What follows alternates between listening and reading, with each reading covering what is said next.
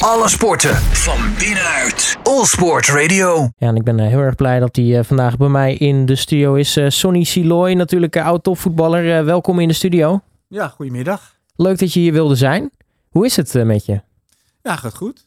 Ik ben al, al een paar keer hier over het park heen gereden, dus eh, het was voor mij geen onbekend terrein. Nee, precies. Want je bent de laatste weken volgens mij eh, best, wel, best wel wat geweest hier. We zijn begonnen perstribune op zondag en afgelopen week zat ik hier bij eh, Max TV.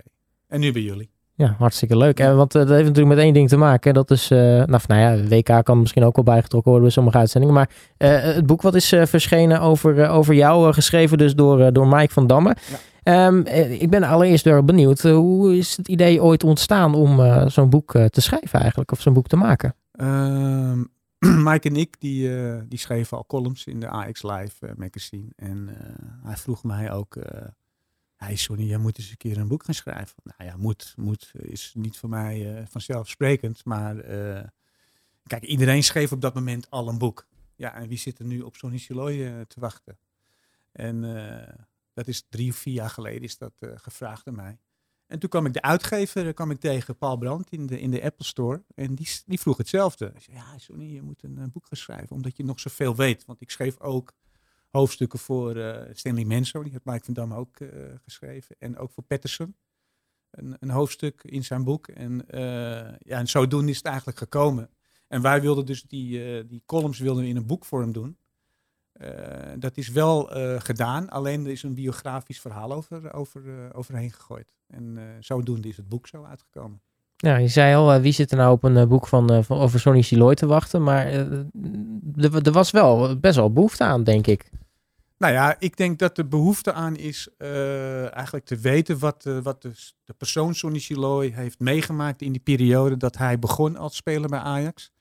En hoe hij zich daar ja, doorheen heeft gevochten om, om eh, in ieder geval te kunnen spelen eh, zoveel wedstrijden voor Ajax. En dan heb je ook nog de succesvolle jaren in de tachtige jaren en in de negentig jaren.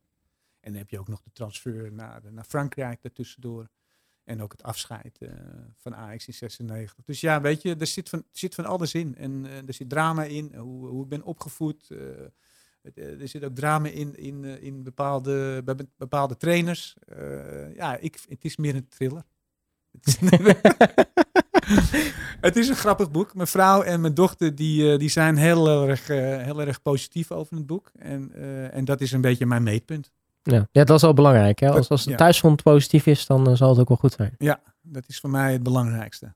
En het boek is op, een, ja, op een hele goede manier geschreven van Mike van Dam. Ja. Ik heb het een, een aantal keren moeten door, doornemen. Dus ik heb het boek al eh, voor het boek uitgebracht. Dan heb ik hem zes of zeven keer door moeten nemen om alles eh, goed neer te zetten. Wat, eh, wat voor het boek heel goed is. Maar je zegt dus al, het schrijven zelf is jou niet onbekend. Hè? Columns in Ajax Live Magazine. je zei al, twee, twee hoofdstukken van de andere boeken heb je al geschreven met Menzo en Patterson. Ja. Hoe, hoe was dat eigenlijk om te doen? Nou ja, ehm, waarom ik het ook gedaan heb, is dat, eh, dat eh, je merkt ook dat heel veel spelers dingen vergeten. En, eh, nou ja, en zeker de oudere spelers. En daar wil ik dus niet, niet in terechtkomen. Want ja, ik heb het boek ook opgedragen aan mijn kleinkinderen. Dus aan mijn, mijn twee kleinzoons en mijn kleindochter. Dus die straks dan dat boek kunnen lezen wat opa heeft gedaan. En ehm, ja, Menso en, eh en Patterson, die hadden dingen vergeten. Dus Mike ging mij dus eh, bellen. "K- Kan jij je nog herinneren wat er toen en toen en toen gebeurde? Nou, toen vertelde ik het hele verhaal. En uiteindelijk is het gewoon een heel hoofdstuk geworden. Dus ja, zo, zo kom je er eigenlijk in. En Mike kent mij. Eh, en die weet ook dat ik niet zoveel dingetjes vergeet. Nee. Ja, en op een gegeven moment komt, dat, nou ja, het komt het tot een agreement. Hè? Jullie gaan dat Ja. boek maken. Hoe begint zoiets? Nou ja, we hebben natuurlijk al die columns. En Mike die kent mij door en door. Dus eh, die heeft een, een eh, verhaallijn al. Dus eh, nou, waar we kan beginnen. Nou, beginnen we met, met, met de familie. hoe, hoe dat is ontstaan. Waar mijn ouders vandaan komen. Nou, mijn vader komt van, van de Molukken. Mijn moeder is Amsterdamse. Dus ja, dat is natuurlijk ook in die periode was het heel anders. En zeker hoe de Molukkers hier zijn gekomen. Dat hele verhaal. Ja, hoe ik bij Ajax ben gekomen. Eh, mijn grote fans, opa en oma. Nou, dat hele boek, dat is, eh, het is, het is ook eh, voor mij een emotionele waarde. Dus ja. Ik, ja, ik, ja, ik vind het een heel mooi boek. je moet het vooral gaan kopen. En Zeker ja, de successen in, de, in 87 met Kruif, hoe dat allemaal is gegaan. Met, met, met Vergaal in 92, hoe dat is vergaan allemaal. Ook in, in, in 95 en in 96, hoe die penalty allemaal is verlopen. Dat staat er allemaal in het boek, hoe dat allemaal is gegaan. Nou, kortom, er staat eh, ontzettend veel in. Ja. Eh, maar je zegt al, het, het begon bij de, de, de columns die je al had, eh, had geschreven. Hoe, hoe, zorgt, hoe zorg je er nou voor, dan samen met Mike, dat, dat, dat zoiets dan, nou ja, in plaats van een bundeling van columns, ook echt een, een daadwerkelijk mooi verhaal wordt? Nou ja, ik heb natuurlijk heel veel dingen meegemaakt. En als wij columns eh, schrijven, dan is het vaak ook over eh, de periode. Kijk, eh trainingskamp, dan praat je over trainingskamp, winterperiode. Dan praat je over de winterperiode, wat, wat ik zelf heb meegemaakt met, met de andere spelers. Ja, wat nog meer. Er zijn heel veel dingen wat eigenlijk terugkomt vanuit mijn eigen, eigen, eigen leven. Hoe ik dat voetbal heb ervaren. En het is, ja, soms is het niet leuk. Weet je, want iedereen denkt allemaal dat het uh, roze geur en maneschijn is. Het is hetzelfde wat jij doet hier op je werk. Ja, soms krijg je ook wel eens op je kop. Nou, ik heb ook heel vaak op mijn kop gehad. En dan in bijzijn van twintig andere mensen. Want eh, als wij een slechte wedstrijd hadden gespeeld en we hadden een nabespreking, ja, dan, eh, dan moet je wel eh, op je hoede zijn. En je, je wordt ook wel eens eh, ja, eh, voor schut gezet. Zo, zo voelde ik dat. Ja, als je een slechte wedstrijd had gespeeld, dan hoor je dat wel. Ja, ja, je wist het ook wel, want je kwam aan de beurt. Ja. En zeker als je bij meneer, bij meneer Van Gaal aan de beurt komt, dan, eh, dan gaat hij dat ook nog even voordoen. En dan gaat hij ook op een hele eh, weet je, strenge manier gaat hij dan ook nog eh, praten. De echte leermeester in hem, ja, zeg maar. nou, ja. weet je, het is, het is, hij heeft zijn, ehm, eh, zijn ja, hoe moet ik dat zeggen, zijn nukken heeft hij. En het is een fantastische coach en een fantastisch mens. Dat is het sowieso.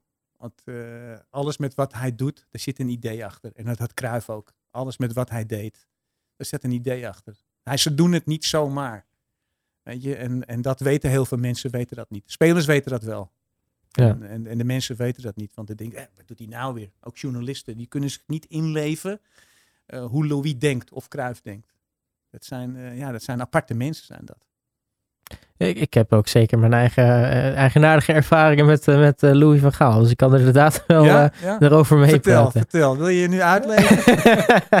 nee, maar ik kan me wel herinneren. Dat vond ik trouwens wel echt fantastisch. Dat gebeurde volgens mij na afloop van de, de kwalificatiewedstrijd tegen Noorwegen. Het was natuurlijk helemaal een leeg stadion, maar er was, we waren alleen met journalisten waren we Zat daar. hij niet op de tribune met, met een rolstoel, of niet? Ja. Ja, dat was, ja. Ja, maar volgens mij was de afloop was, was een persconferentie. Eh, oh nee, dat was dan niet die wedstrijd, want hij, toen had, zat hij inderdaad in die rolstoel. Maar dat was Ja. volgens mij dan net de wedstrijd daarvoor of zo. Maar. Eh, het was, eh, was een persconferentie en er was een jongen van Rijnmond. En die nou, ja, was duidelijk voor het eerst aanwezig bij zo'n bij zo'n training. En die mocht dan een vraag stellen.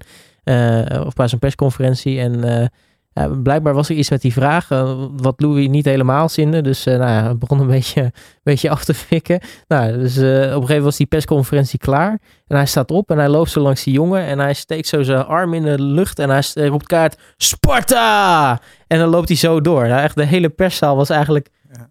even stil. En daarna begon iedereen gewoon kaart te lachen. Want het Dat, was is, dat is zo raar. Dat is Louis. Ja. Hij kan ook niet tegen zijn verlies. Staat ook in het boek, volgens Ja. mij.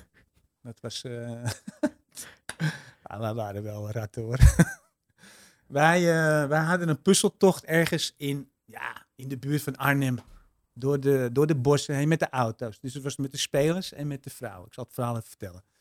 Dus eh, eh, Danny Blind en ik en, en, en, en, de vrouwen zaten bij ons in de auto. En wij gingen als eerste van start.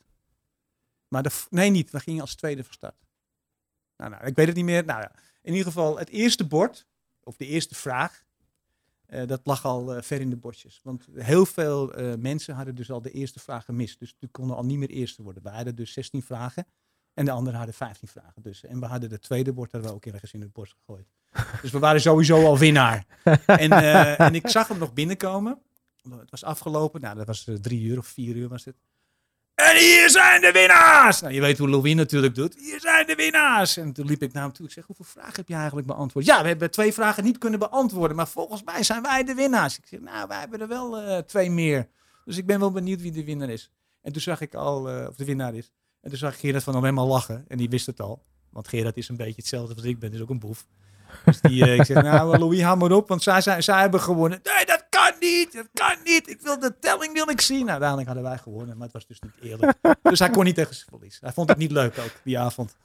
Oh, fantastisch. Ja, dat Ja. zijn dus echt super mooie verhalen die ook wel meer in dit boek eh, voorbij komen. Ja. Ehm, ja, nu heb je dus dat boek samengeschreven met, met Mike van Damme. Je zei al, hè, iemand die je al heel erg goed kent. Hoe fijn is het om, om zo'n zo'n boek te maken of, of in ieder geval zo'n avontuur aan te gaan met iemand die je ook gewoon heel goed kent? Nou ja, het is vertrouwen. Het is een beetje het eh, vertrouwen hebben in elkaar. En eh, kijk, als Mike iets eh, vraagt aan mij, wil je dat en dat vertellen? Want ik vertel het, hij schrijft het. Nou, dan stuurt hij het naar me op. En dan zijn er een paar dingetjes die moeten veranderd worden, omdat hij het misschien niet goed gehoord heeft of anders opgeschreven heeft. En dan, dan, dan verander ik dat en dan maakt hij het goed. Dus maar het is nu, in het begin was het heel veel, maar nu is het gewoon, is het meteen binnen een minuut is het klaar. Ja, nou, dat scheelt wel. Maar in het begin is altijd even, even wennen aan elkaar. Het is altijd moeilijk. Eh, wat bedoelt hij? Hoe zegt hij dat? En, eh, en hoe moet het op papier gezet worden? Ehm, ja, je zegt al in het boek komen heel veel aspecten voorbij. Hè? Van, eh, van familie tot hoe je bij Ajax terecht kwam. nou ja, je, carrière bij Ajax, je transfer naar, naar Frankrijk. je noemde het al even. Ja, hoe zat het eigenlijk met, eh, met familie? Want eh, nou ja, je noemt het al, eh Molux en, en Amsterdams bij elkaar. Ja. Ehm, eh, lijkt me een interessante eh, opvoeding in, eh, in Amsterdam. Nou, ik woon niet in Amsterdam. We zijn, eh, ik ben geboren eh, Rotterdammer. En toen zijn we naar Breda verhuisd. En, eh, en dan vanaf, nou, denk ik, 18 maanden ben ik naar de Zaanstreek verhuisd, omdat daar werk was. Dus mijn vader, die, eh, die moest natuurlijk werk hebben. Nou, eh, mijn opa en oma woonden in, eh, in Amsterdam-Zuid. Die hadden een slagerij. En mijn opa en oma uit de Molukken, die in Krimpende IJssel. Dus ja, die zijn ook eigenlijk heel vroeg overleden, mijn opa. Mijn opa nog begin 80 en mijn oma begin 81. Die hebben mijn hele carrière nooit gezien. En mijn andere opa en oma, die zijn... eh, na drie jaar dat ik mijn, eh, mijn vaste basisstelling, eh, basisopstelling stond, zijn die alle twee na elkaar, heel kort na elkaar overleden. Dus die hebben nog wel wat mee kunnen maken, maar niet alles mee kunnen maken. Maar die waren heel trots. Zo Ja. trots, ja. Die waren heel trots. En mijn vader, die, die, die, ja, die was, ik had een strenge opvoeding. Het is niet de normale Nederlandse opvoeding die dat gebruikelijk is. Zo moet je het eigenlijk een beetje zien, maar staat ook allemaal in het boek. Precies, ja, mensen moeten het vooral eh, Ja. lezen natuurlijk. Eh, hoe was het eigenlijk eh, toen jij bij, bij, bij Ajax terecht kwam? Hoe, hoe beleef je zoiets als, als jonge jongen? Nou, bij Ajax is het natuurlijk zo dat als je buiten Amsterdam woont en leeft, ben je gewoon een boer. Dus je staat eigenlijk al achter met 1-0. En daar moet je dus ja, werk van zien te maken. Of je gaat in een hoekje zitten en je doet niet meer mee. Of je gaat eh, ja, iets laten zien waar zij respect voor hebben. Nou, ik had het geluk dat ik eh, met een aantal spelers al eh, gespeeld had. Dus met, met Van Schip in Nederlands jeugdelftal 14, 15 en met Vaneburg. Dus wij, wij trokken elkaar met elkaar al wat, wat, wat beter op. En ja, als jij je voeten laat spreken, dan krijgen ze steeds meer waardering. En dan, dan noemen ze je niet meer een, zo snel meer boer. Maar hij staat wel met 1-0 achter. En op een gegeven moment stond ik wel met 3-0 voor. Of 3-1. Dat is toch wel lekker. Ja. Dat is een mooi begin. Nou, het is wel hard werken. Ja. En, eh, dus sommige spelers die gaan er wel aan onderdoor. Want ik heb er veel meegemaakt die ook vanuit eh, Noord-Holland kwamen. En eh, ja, die dus eigenlijk na een aantal jaar toch het mentale gedeelte niet, niet konden handelen. Nou, Frank en Ronald, daar komen, die komen uit Grotenbroek. Nou, boers kan je ze niet hebben. En ja, die zijn met z'n tweeën. Dus je, als jij met iemand ruzie hebt, dan komt zijn broertje erbij. Die komt hem dus helpen. Dus het is altijd twee tegen één. En je ziet hoe ver, hoe ver ze zijn gekomen, eh, Frank en Ronald. Dus ja, weet je, het is het boksen tegen de mentaliteit, Amsterdamse mentaliteit. Het is een beetje het bluff. Eh, laat me zien, eh, wij komen uit Amsterdam en we zijn voor niemand bang. Zo, zo, zo was het vroeger. En elke wedstrijd moesten we ook winnen. De jeugdwedstrijden moesten we ook winnen, want wij zijn Ajax, want wij zijn de beste. En niemand komt aan ons. En niemand steelt punten bij ons. En dat gebeurde wel eens, dat we gewoon thuis verloren. Maar ja, dan krijg je de week terug krijg je dus een eh, straftraining, wat nu niet meer kan. Maar we kregen gewoon straftraining. Ik Ja. zoveel moeten lopen zonder bal. Weet je? Ja, dat, dat, ja, uiteindelijk werkte het wel. Want er Ja. zijn wel drie spelers. Die hebben dus Ajax 1 gehaald. en het eerste en het Nederlands elftal. Ja, en daar doe je het ook voor. Dat is zeker niet Ja. alle lichtingen gegeven natuurlijk. Dus, nee, eh, ja, het, is, het is ook een beetje mentaal. En eh, wat ik vind ook, eh, ja, je moet wel willen winnen om iets te bereiken wat, wat, eh, wat Ajax wil. Ja, Ajax wil landskampioen, wil de beker, Johan Cruijffschaal, die wil de Lopencups, eh willen ze winnen. Nou, dat hebben wij wel in, in die periode kunnen doen. Maar het is wel een heel traject geweest om daar te kunnen komen. En ja, het is niet makkelijk. Het is nergens makkelijk. In de voetballerij, eh, het ziet er allemaal zo simpel uit. Maar eh, achter de schermen, ja, dan worden heel veel andere dingen gedaan. Ah, Als er nu eh, eh, mensen zitten luisteren of eh, die misschien eh, kinderen in een jeugdopleiding zitten of, of nou ja, als je überhaupt tips hebt voor, voor jonge jongens die in zo'n BVO-opleidingstraject terechtkomen. Wat, wat, wat kan je ze dan het, het, beste, het beste meegeven? Want eh, nou ja, zoals je zegt, eh, het mentale aspect is, is toch wel een dingetje bij zo'n eh, Grote ja, organisatie. Ik denk ook dat, kijk, als je bij een club bent zoals Ajax of AZ, weet je, dat zijn natuurlijk, die zijn, dat zijn hele goede opleidingen, zijn dat. En, en ik denk dat alle opleidingen in Nederland gewoon heel erg goed zijn, want het is, best wel uitgebreid. Ja, dat, dat mensen en ouders gewoon voor hun kind moeten zijn. En kinderen hebben ook hun problemen. En niet elke keer maar informatie eh, meegeven wat, wat de trainer niet wil. Weet je, de, de, de, de speler zelf of het kind weet donders goed wat ze wel en wat ze niet kunnen doen bij Ajax of bij een andere BVO. En een ouder, ja, die staat daar toch te ver van af. Eh, als je nooit in een opleiding hebt gezeten, weet, weten ze helemaal niet wat daar gebeurt. En dat is vaak ook eh, het jammere, want dan gaat een kind gaat dan, gaat dan uit zijn balans en dan gaan ze misschien de verkeerde kant op. En eh, ja, dan halen ze niet de doelstelling wat ze graag hadden willen halen als profvoetballer. Want er komen er niet vier of vijf of zes doorheen. Dan komt er misschien maar één. En misschien twee komen er doorheen eh, om het eerste elftal te halen. En daar hebben ze dus altijd eh, ja, steun bij nodig. En zeker is als basis de thuishaven. Dat is een, een, een veilig gevoel daar om, om te kunnen presteren bij een, bij een BVO. En ja, en ik weet ook als ze dus. eh, en ik weet ook eh, hoe dat was vroeger. We hadden ook niet zoveel veel centjes. En dan zien ook heel veel mensen zien ook de dollartekens bij de ouders in hun, in hun ogen. Ja, zo moet je niet doen, want uiteindelijk moet je er hard voor werken. En daar heeft een, een kind heel erg veel steun aan nodig aan hun ouders. Ja, nou ja, dat, eh, daar sluit ik me helemaal op aan. Dat eh, is, eh, is een mooie tip. Ehm, eh, nog terugkomend op het boek. ehm, eh, heb jij een idee hoe het, hoe het op dit moment gaat eigenlijk met het boek? Ga, ga, verkoopt het een beetje? Ja, ik weet het niet. Ik, het is ook een bepaalde leeftijdscategorie, denk ik. Ik denk dat die mensen die dus in de 80, 90 eh, jaren ja, die successen misschien nog wel een keer herleven. En misschien met de persoon Sonny Siloy willen beleven en herleven. Hoe dat allemaal was vroeger. Hoe dat allemaal ging in de kleedkamer. Hoe dat allemaal op het veld ging. En wat, er allemaal, wat je er eigenlijk allemaal voor moet doen om, eh, om dat te kunnen halen. Want het is natuurlijk niet zo makkelijk om zomaar even wereldkampioen te worden. En daarvoor moet je nog even de Champions League eh, te halen. En daarna nog eens een keer een tweede Champions League finale te spelen. Ja, dat is niet zo makkelijk. Het ziet er allemaal zo simpel uit. Maar uiteindelijk hebben we het wel geflikt. Die groep.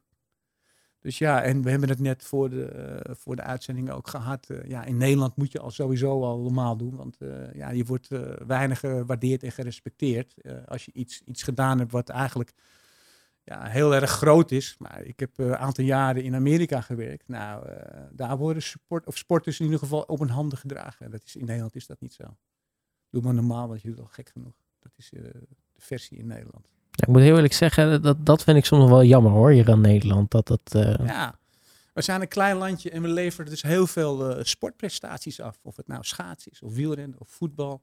En dat wordt nog wel eens vergeten. En eh, ik denk dat Amerikanen daar veel meer mensen voor hebben om eerder medailles te kunnen winnen op Olympische Spelen. Nou ja, het voetbal gaat nog steeds niet daar. Ik heb daar gezeten en ik had gehoopt binnen tien jaar, nou Amerika, die moet tien jaar wel mee kunnen doen. Nou, het, is nog steeds niet eh, eh, van de grond gekomen daar. Ze hebben wel een eh, mooie competitie, maar weet je, het, de eigen jeugd heeft, krijgt daar geen kans.